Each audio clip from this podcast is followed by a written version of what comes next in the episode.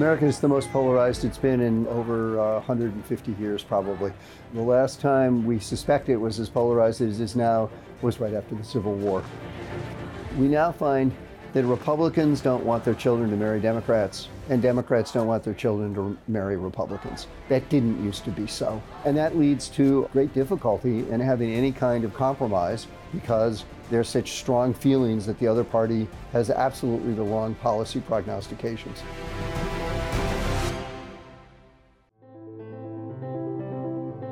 After the New Deal in the 1930s, the big difference in American politics between the parties was over class. That was your feelings about big business versus unions, about the rich versus the poor. And that led to some polarization between the parties, but it was stuff that could actually be overcome by money that would be given in terms of programs, so that even Republicans supported some of the social welfare programs that came out of the New Deal. And even the Democrats sometimes admitted, as Bill Clinton did, that maybe we had to be careful about not spending too much money. So there were ways to get over those divisions. Starting in the 70s and 80s, religion became an important difference in American politics. That's partly because what happened is the Civil Rights Acts of the 60s caused the South, which had been Democratic, to start going Republican. And then all of the evangelical Christians, mostly Baptists in the South, started to find they had common cause with the evangelical Christians in the Midwest, who were mostly Methodists. And those groups started to get together, have common cause, and we start finding a difference between the parties in terms of religion and religious values. So abortion was important, gay rights was important, prayer in the schools was important.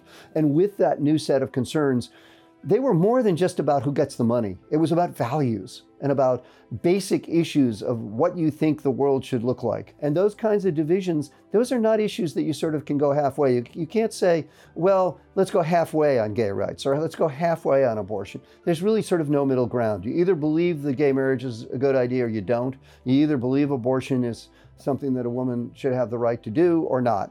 And so there was no area of compromise. And so that led to greater polarization. One of the things that's most disconcerting to me is we look at data over time when people are asked about do they trust the military, religious institutions, science, higher education, police, and so forth, is that we've found there's tremendous polarization now in opinions of those institutions. There wasn't much 30 or 40, 50 years ago in the 1970s. Now we find tremendous polarization where Democrats think that journalists, higher education, and science can be trusted and Republicans think the military, police, and religious institutions can be trusted, and the other side doesn't. That worries me fundamentally because it's one thing not to trust big business or labor, because that's really sort of an issue about money and who gets the money.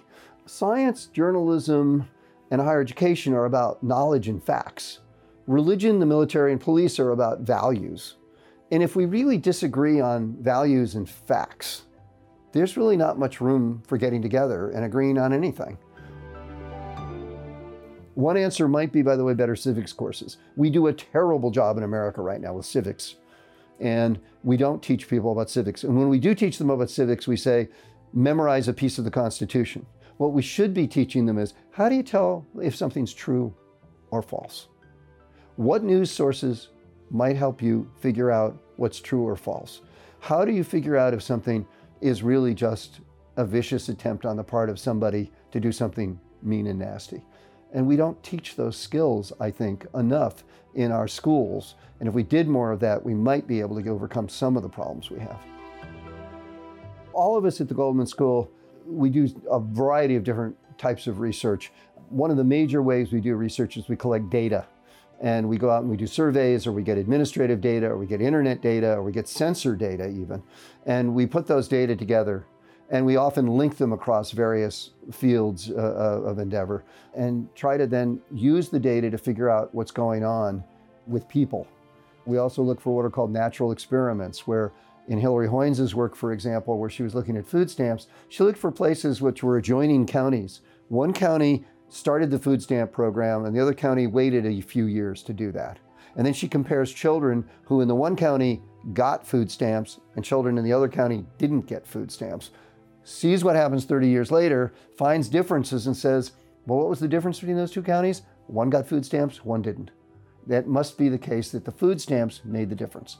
So we're trying to look for leverage where we can actually make what we call causal statements. The food stamps program caused the children to be healthier, which caused them to be healthier as adults, which in the long run made them better off. So we're thinking very, very hard about first describing the situation well with data that's representative, and second, trying to infer what the causes are of public programs. That allows us to say to policymakers, we know that if you do more of this program, it will cause these things to happen. We're open to anything that's what we would call empirical. That is, gather data, find out about how the world works, and be very tough minded about coming to conclusions. Don't let your ideology be your guide. Just because you think this might work, given what your partisan perspective is, is not a good basis. And in fact, we guard very assiduously against that. And our goal is to make sure we have reliable statements about what will make the world a better place.